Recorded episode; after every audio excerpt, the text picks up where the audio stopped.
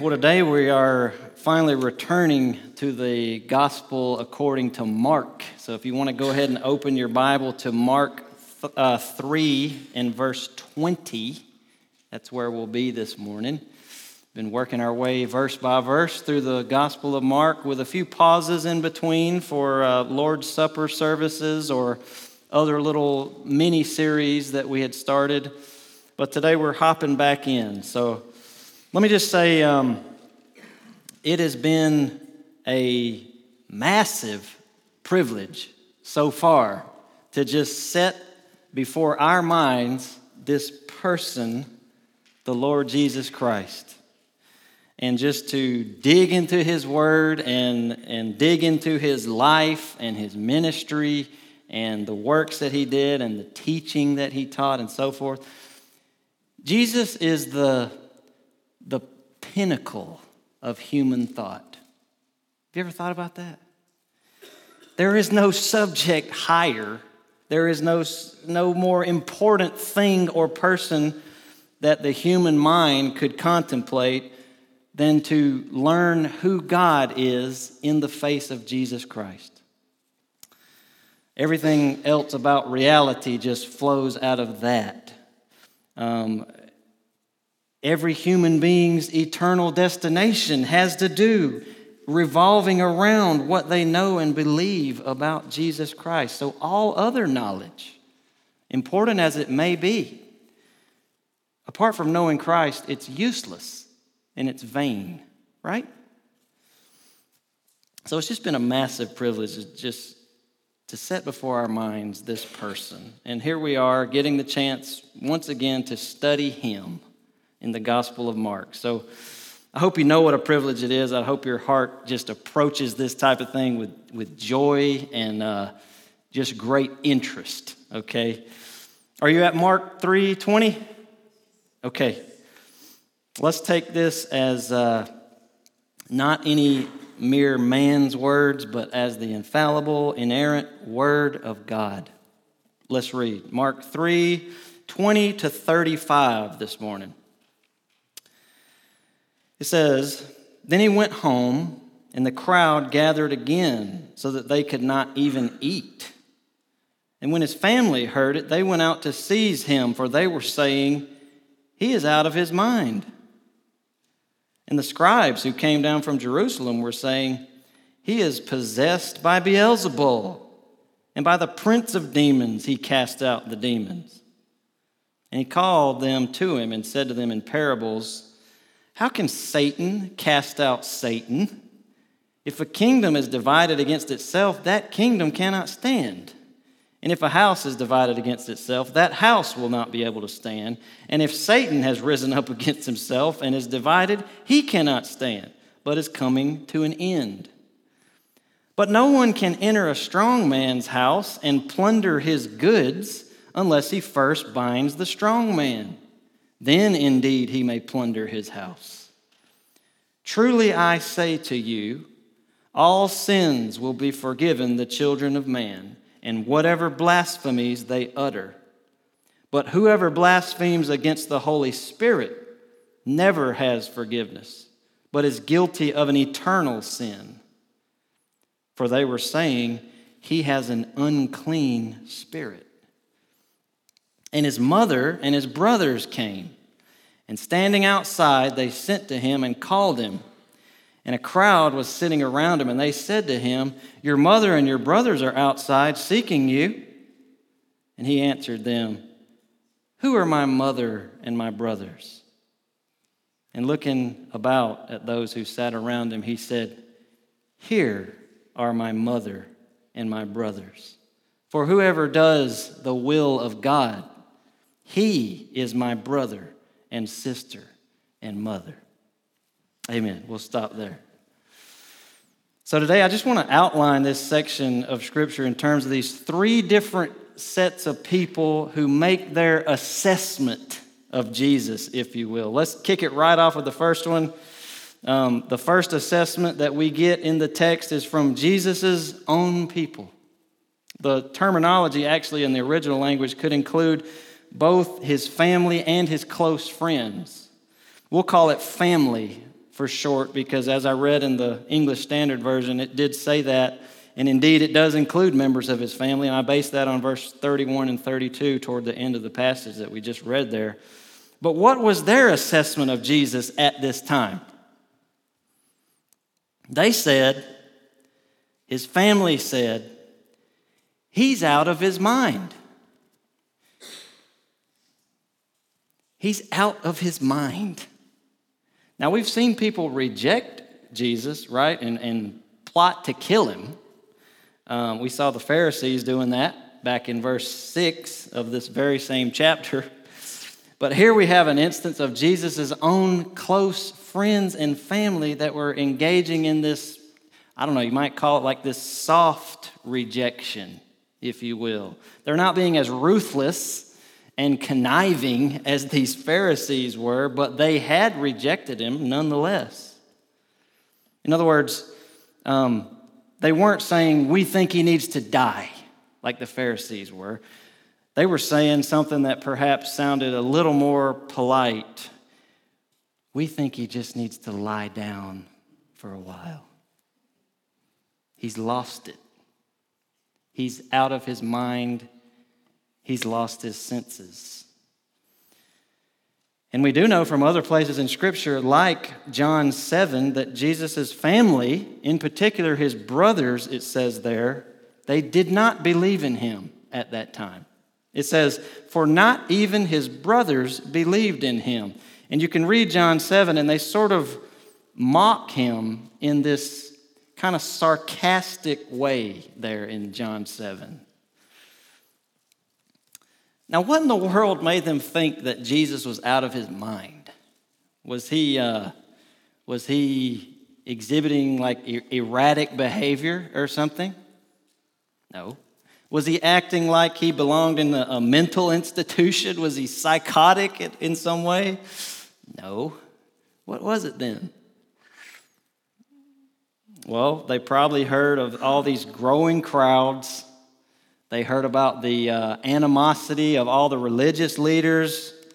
The religious leaders were going after him, they're plotting against him, even banding with some bigwigs in, in the political system, the Herodians, to help them do it. And they may have concluded, he doesn't know what he's getting into. There's something wrong with him. He's gotten in over his head. Uh, but was that the case? Was Jesus in over his head? Was he, uh, was he out of his mind as he lost his senses? Was their conclusion correct? No, it wasn't. Here's simply what he was doing Jesus was simply doing what he would do his entire life zealously obeying the will of his Father. That's it. John 8 29, he said, for I always do the things that are pleasing to him. That's what he was doing. He was being obedient to what his father had sent him to do, right? It's amazing to kind of step back and think that Jesus' own family thought that he was a crazy person. He lost it. You'd think maybe they would, they would show up the crowds are listening to him or something, and they say, Oh, you're here to see Jesus too?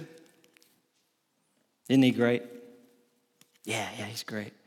I got close to him once. Oh, yeah, that's, that's cool. Guess what? He's my brother. No big deal, right? but that's not what they were saying. They weren't really proud to be Jesus' brother or part of his family. They thought he had lost it. And we don't exactly know what each family member's role was in this situation. We don't know what Mary's role was, for instance, but she did come along with her other sons to seemingly whisk Jesus away. And I think Mary understood who her son was, right? The angel told Mary um, while Jesus was still in her womb some of the things that he was going to do and be. But did she fully understand everything that he was going to do? Probably not. Um, did she have moments of weakness where she didn't understand perhaps why her son was doing what he was doing? I'm sure she had those moments. Did she perhaps let her sons, her other sons, talk her into coming along on this trip with them out of this motherly fear that maybe there is something wrong with him. I need to go check on him. We don't know all those details, and I don't want to speculate too much and come down super hard on Jesus' family, especially since if we were there, we might have thought the same thing. This man is something's, is he off? Some of the claims that he's making, some of the things that he's teaching. Perhaps he would have looked out of his mind to some of us as well.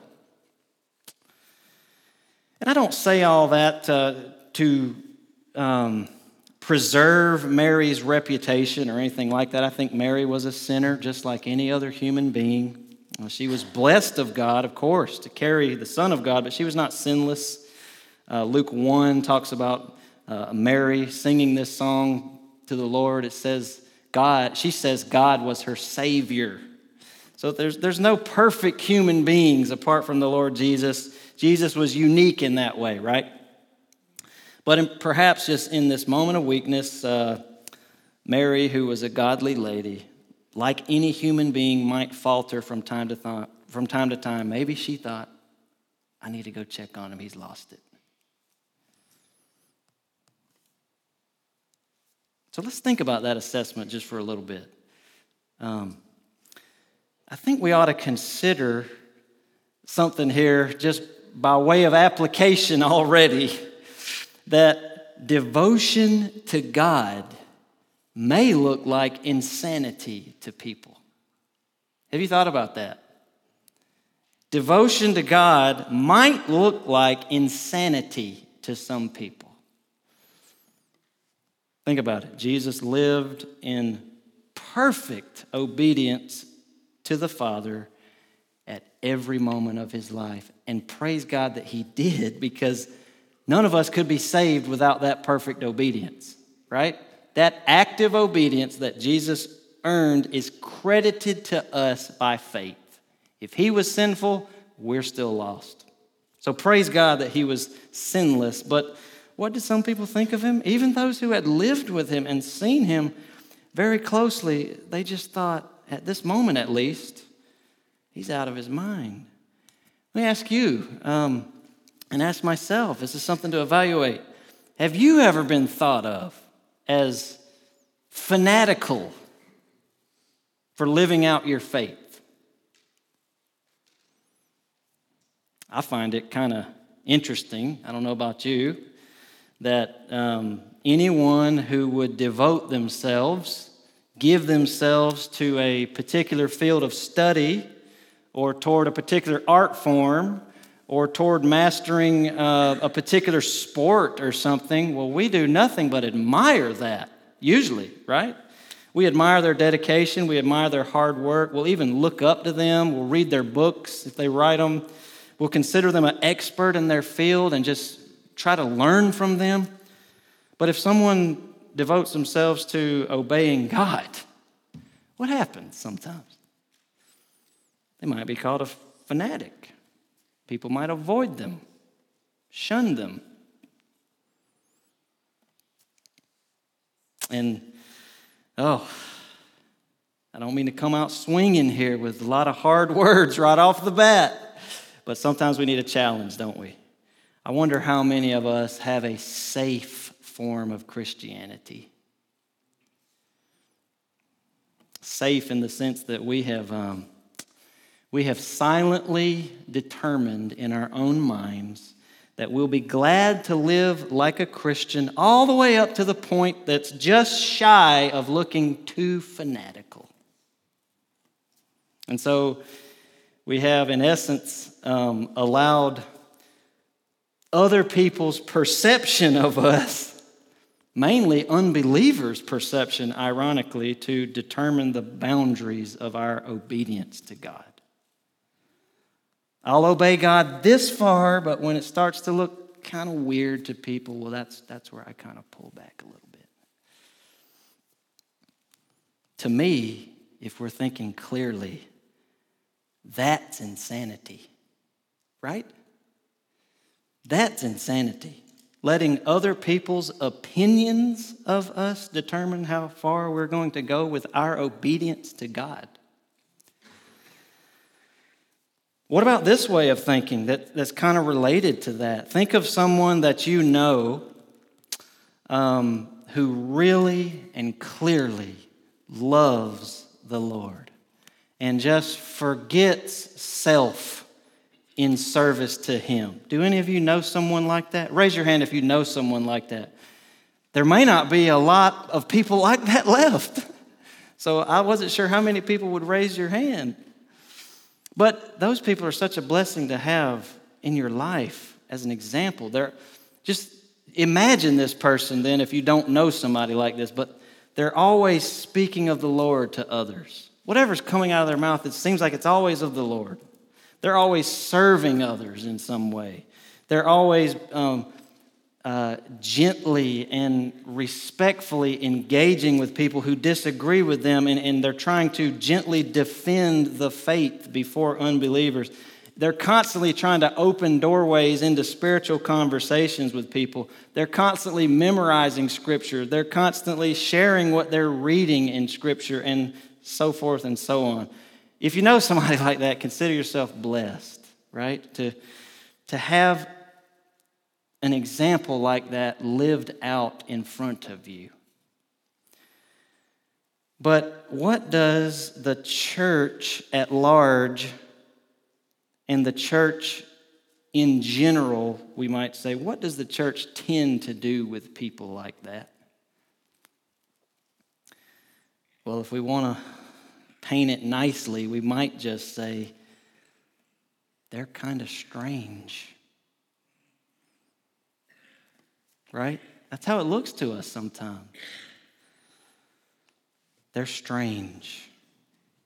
On the other hand, maybe we see somebody like that and we don't necessarily think in a negative direction about them, but we view them as, um, we might say, they're an anomaly oh, they must be called to be a missionary or an evangelist or something, because that's not what a normal Christian looks like, is it? Normal Christians aren't like that guy, are they? He must be called to something special if he's doing all of that. Or maybe he's just a Bible nerd or something. I don't, you, you name the term. Do you see the problem in those ways of thinking? We have set the bar absurdly low when it comes to devotion to God. I'm talking about we as Jackson Bible Church specifically, I'm talking about Christianity in general. If we see something that people might call fanaticism, we think, well, I appreciate that guy's zeal, but he just needs to chill out just a little bit, you know.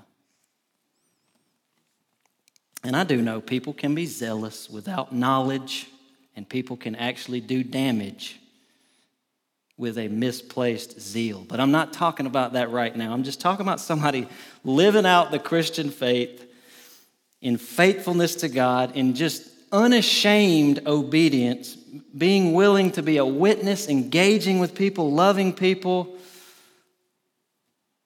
And sometimes they receive the label weird, awkward, maybe even crazy.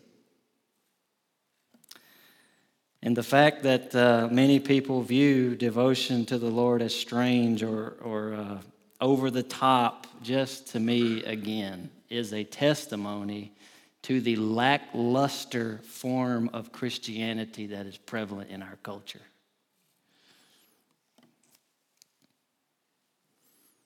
But here's our correction. Here's our encouragement. Jesus said in Matthew 10 25, It is enough for the disciple to be like his teacher, and the servant like his master.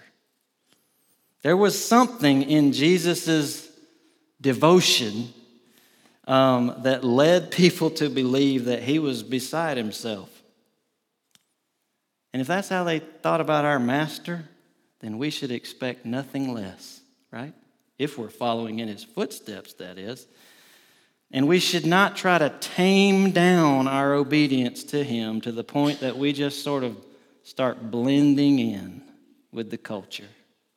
So I encourage you this morning do not let unbelievers' expectations or cultural expectations or even the embarrassingly low bar set by some Christians.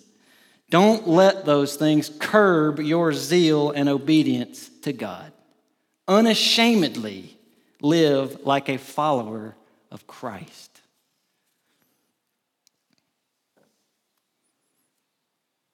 Even if they say he's out of his mind. Now, who's the next group that makes their assessment of Jesus? Let's look at his foes. His foes. What was their assessment? their assessment was he's satanic. Whoa, he's satanic. That is what the scribes from Jerusalem were saying. He's possessed by Beelzebul, and by the prince of demons, he's casting out demons. Verse 12. That's amazing, isn't it? It's, uh, by the way, just a little side note. It's telling to me that the scribes here, they don't try to deny at all that Jesus is doing legitimate miracles. He's really casting out demons. He's really healing people. He's really doing all these signs and wonders. They don't even try to make an argument that his miracles were illusions or tricks or there's some naturalistic explanation for this. They don't go there at all. They could not deny the reality of his power. They just made a terrible error and said it's not the power of God, it's the power of Satan. What a terrible assessment this was. Perhaps this is something that Christians might face as well. Not to the same degree as Jesus, but maybe at least in the same category. We aren't performing signs and wonders like Jesus was doing, but if we obey God, you think we might be vilified? Might we be painted as um, bad guys, problems in the society? Might we be seen as people um, who are holding up the progress of a secular culture? We already see that, don't we? We already see those sentiments. Christians are painted with just about every derogatory term you can think of. And sometimes that just comes from simply swimming against the current of a secular society that is just devoid of any fear of God or reverence for Him at all. Um, parents and grandparents. No, we've got lots of parents and grandparents here today. Hear me out for a second. I think that our mindset for raising kids and for influencing grandkids should be this. And I know it's going to sound, maybe it'll sound shocking at first when I say this, or strange. But I think we should be raising our children, preparing them to be martyrs for the gospel. I know that sounds strange, and I'm not saying we want them to be martyrs, but I'm saying that we ought to have in mind their preparation to stand with God's word when nobody else around them is. Right? Even when every other person has denied God, they will be prepared to stand on the word of God. Even when they're vilified, they're called stupid, bigoted, backwards, whatever. Let's prepare our children and our grandchildren to just be um, strong in the faith as much as it's up to us to do so. Amen? Um, swimming against the culture is hard. Is it hard for you? Imagine what it's going to be like for your children and your grandchildren. It's hard, and, and we can't expect to give them a, uh, a regiment of, you know, three push ups a day and then turn them loose against the raging river that is secularism and expect them to survive it. Let's prepare them to be vilified and have them learn to be okay with that because we're okay with it. We got to start with ourselves, right? We're in good company. They vilified Jesus, they said he was satanic. I quoted uh, Matthew 10 25 earlier. Let me quote the rest of what Jesus said there. He said, If they have called the master of the house Beelzebul, how much more will they malign those of his household? So let's learn to be in the good company of Jesus, shall we? Now, how did Jesus um, respond to this particular assessment of him? First, he comes at it with just good old logic. God gave us logic and reason. You know that? And he uses he uses logic and reason against these ridiculous claims. How does he do it? Well, he says, I'm kind of paraphrasing. He says, If I'm casting out demons by the power of Satan, doesn't that beg the question? Why would Satan, who's the very cause of demon possession, try to terminate his own work? Wouldn't he be fighting against his own plans? That doesn't even make sense logically, he argues. That, that's a kingdom and a house divided. If Satan did that, well, then his kingdom would just crumble of its own accord. It would implode. That's Jesus' argument. And then he gives them a little parable in verse 27, and I'm just paraphrasing again. He says, If a person's going to go into a strong man's house and plunder his house, what does he got to do first? He's got to do something about the strong man first, right? He's going to have to tie him up.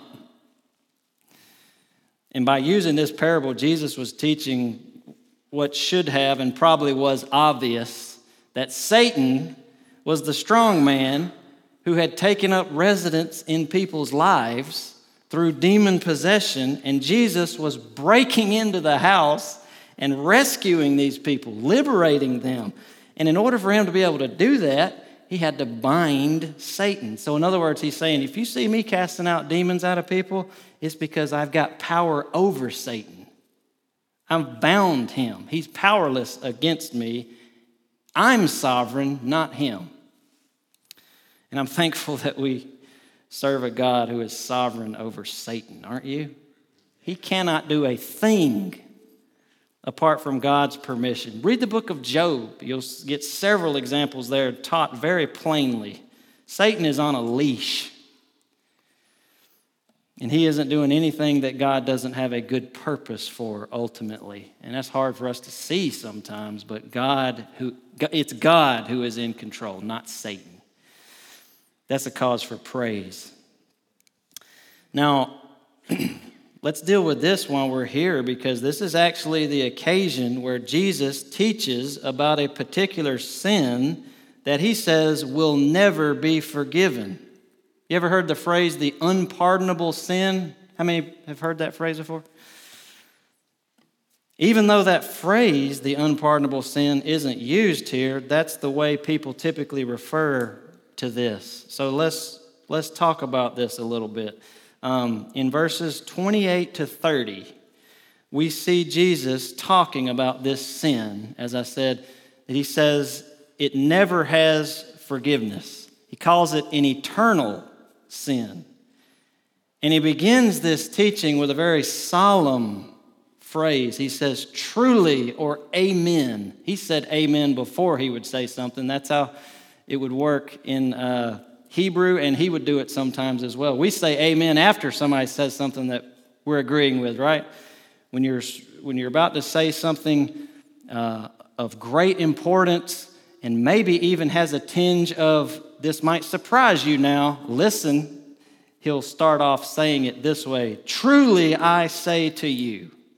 So listen up. I'm about to say something that you probably don't expect, but it's very important. It's what he's saying. He says, all sins will be forgiven the children of man and whatever blasphemies they utter. By the way, we could stop there and just praise the Lord. All sins will be forgiven the children of man and whatever blasphemies they utter. But we need to explain what the next part means. He says, But whoever blasphemes against the Holy Spirit never has forgiveness, but is guilty of an eternal sin. And then Mark adds a divinely inspired explanatory note when he says in verse 30, For they were saying, He has an unclean spirit. Now, what does all that mean? There's been a lot of confusion surrounding the topic of the unpardonable sin. At least in my experience, there's been some confusion. What exactly is it? What does it look like? Uh, what does it sound like if it's something you say or something? How do you commit this sin? Have I committed this sin? People often wonder. Um, there's been a lot of sleepless nights for some folks worrying about did I commit this sin in the past and I don't even remember it and now I'm unable to be forgiven? And admittedly, it does go against um, how we're used to hearing forgiveness talked about. To hear Jesus talking about a sin that he says never has forgiveness goes against what we're used to hearing him say, right? We're used to hearing how Jesus can and will forgive all sins. Well, what is he talking about here then? It, it, is it vague? Is it hard to understand? Is it hard to figure out? I really don't think it is. I think Mark explains it very clearly.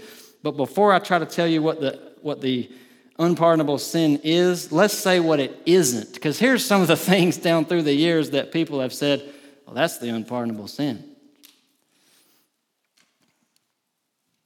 It isn't suicide.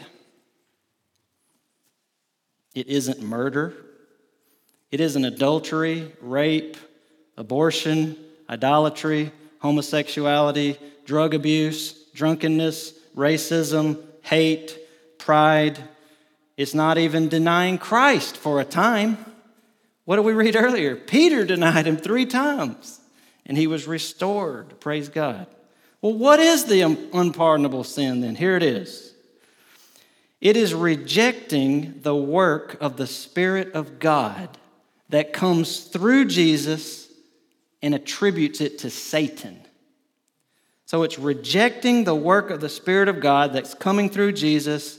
You see that work and you say, that's not from God, that's from Satan. Another way of saying it is seeing the Holy Spirit do these mighty works through Jesus and rejecting that he has come from God. That's what Jesus calls the blasphemy against the Holy Spirit. Some people believe, some commentators, some scholars believe that um, this was a sin that could only be committed by those who were alive at the time that Jesus was on the earth who saw him doing these things. That may be the case. But I think maybe this sin could be committed today. How would a person do that?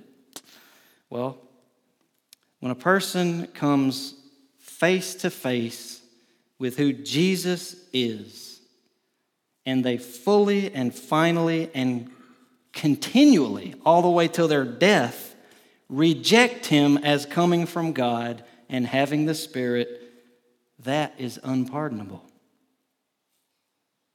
And it's not unpardonable because God doesn't have the power to forgive it or something. It's not like people are coming saying, Oh, I messed up. I did the unpardonable sin. Please forgive me. And God says, I can't. It's not like that at all. It's unpardonable for the simple fact that it involves cutting yourself off from the only one who has the power to forgive sins. If you reject the only way of salvation, how are you going to be forgiven, right? Do you see what I'm saying? So if you're someone who, or if you know someone who's asking you about this later on or something, if you're someone who lies awake at night wondering if you've committed this particular sin in the past or something, you don't have anything to fear if you are repentant now. See, people who are guilty of this unpardonable blasphemy against the Spirit, they don't repent. They have rejected Jesus and the Holy Spirit. And by the way, Jesus doesn't say that these scribes here had definitely committed this sin.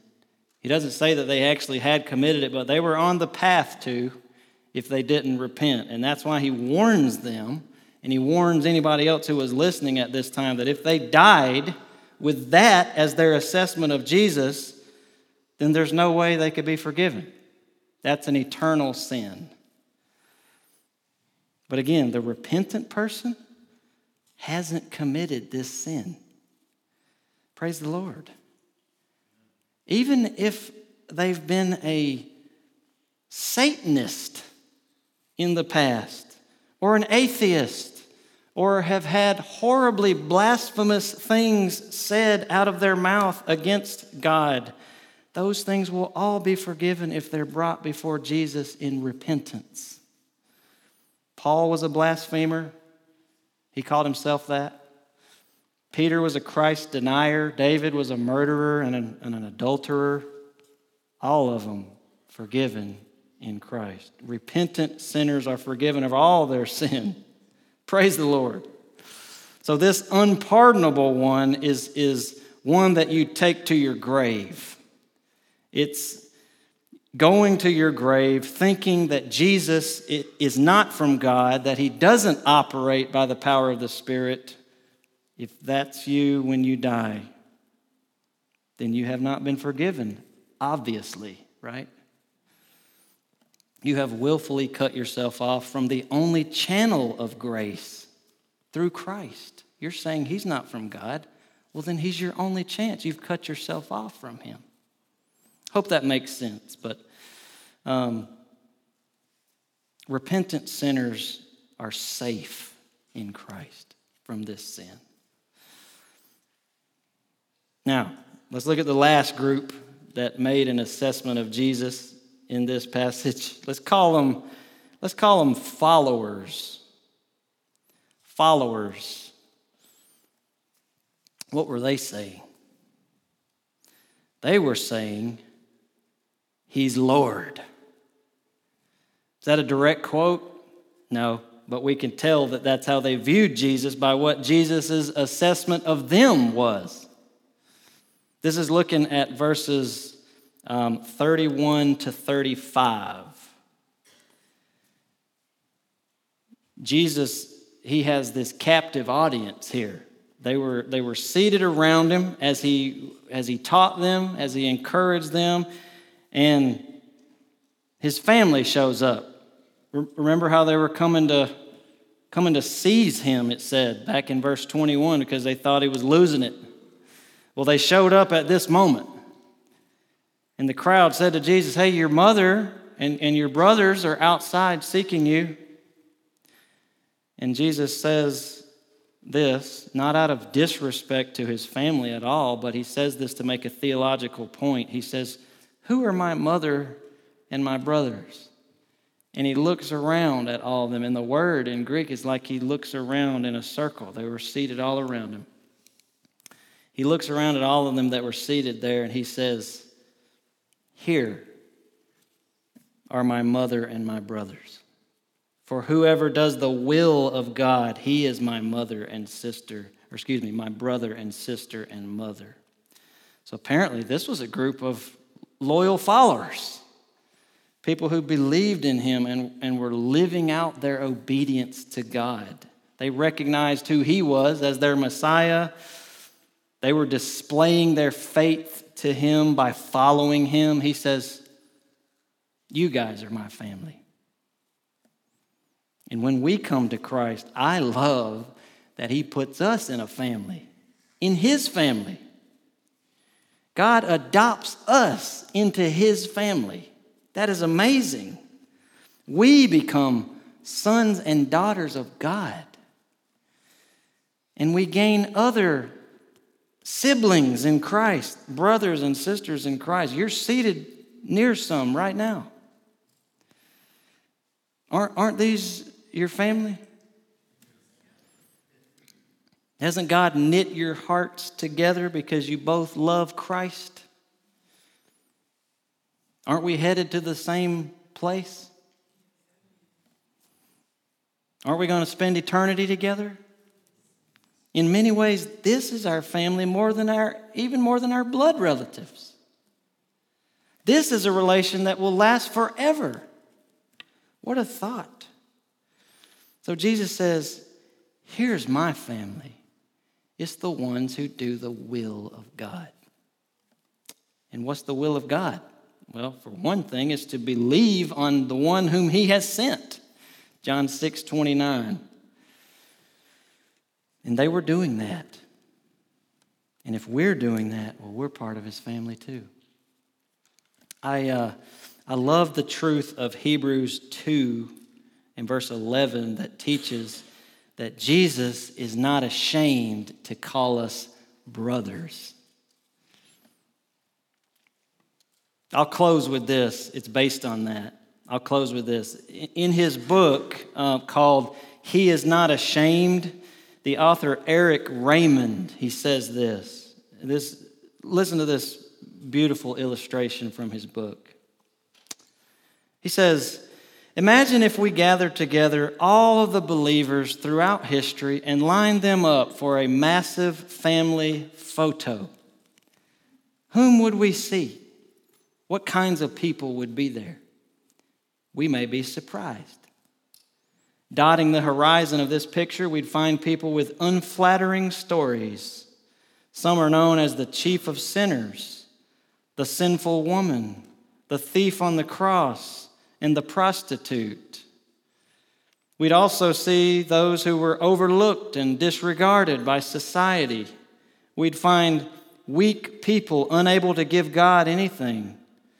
We'd even see those who wore the uniform of opposition to God, at least at one time. Here in the portrait of grace, we'd find a multitude of misfits. It would be quite the picture.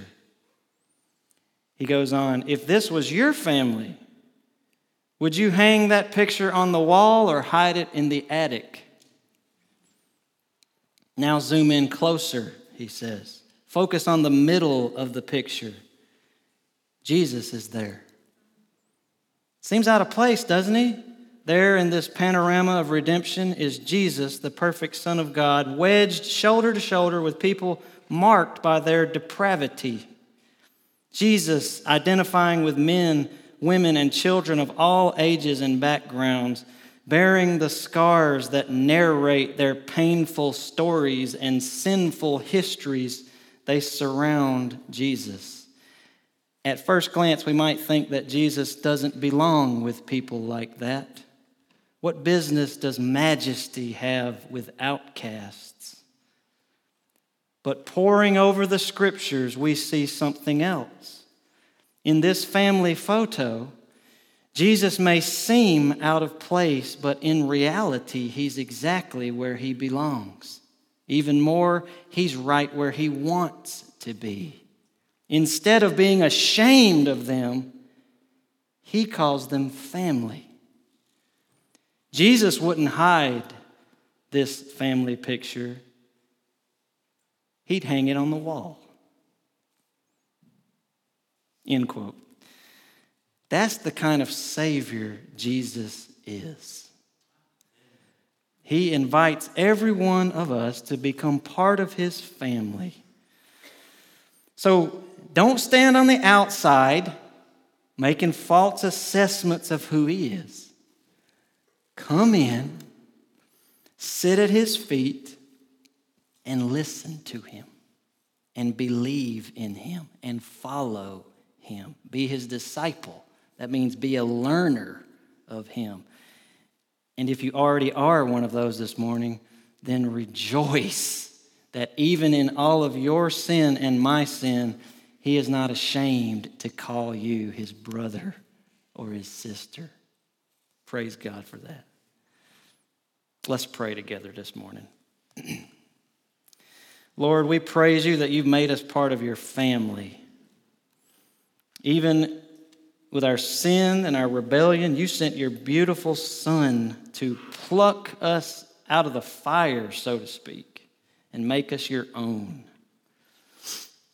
We have often strayed from Him, but He has never left us. He has never left us forsaken. As one of the hymns says, Thou on my head in early youth did smile. And though rebellious and perverse, meanwhile, thou hast not left me, though I oft left thee. On to the close, Lord, abide with me. Lord, let us not wrongly single out um, the Jewish rejection of the Lord Jesus in the scriptures, but help us to see it's not just a Jewish problem, it is a human problem. One that we can only overcome by the sovereign power and grace of Almighty God, because without that, we are all Christ rejectors. Thank you for bringing us, Lord, to repentance and faith Help us better to understand our calling and our charge to be uh, salt and light to this world. May we not fear men, but fear God. May we not be afraid of being shunned or, or thought of as being out of our minds, because the Lord Jesus Himself was in such a position. We're, we're in very good company.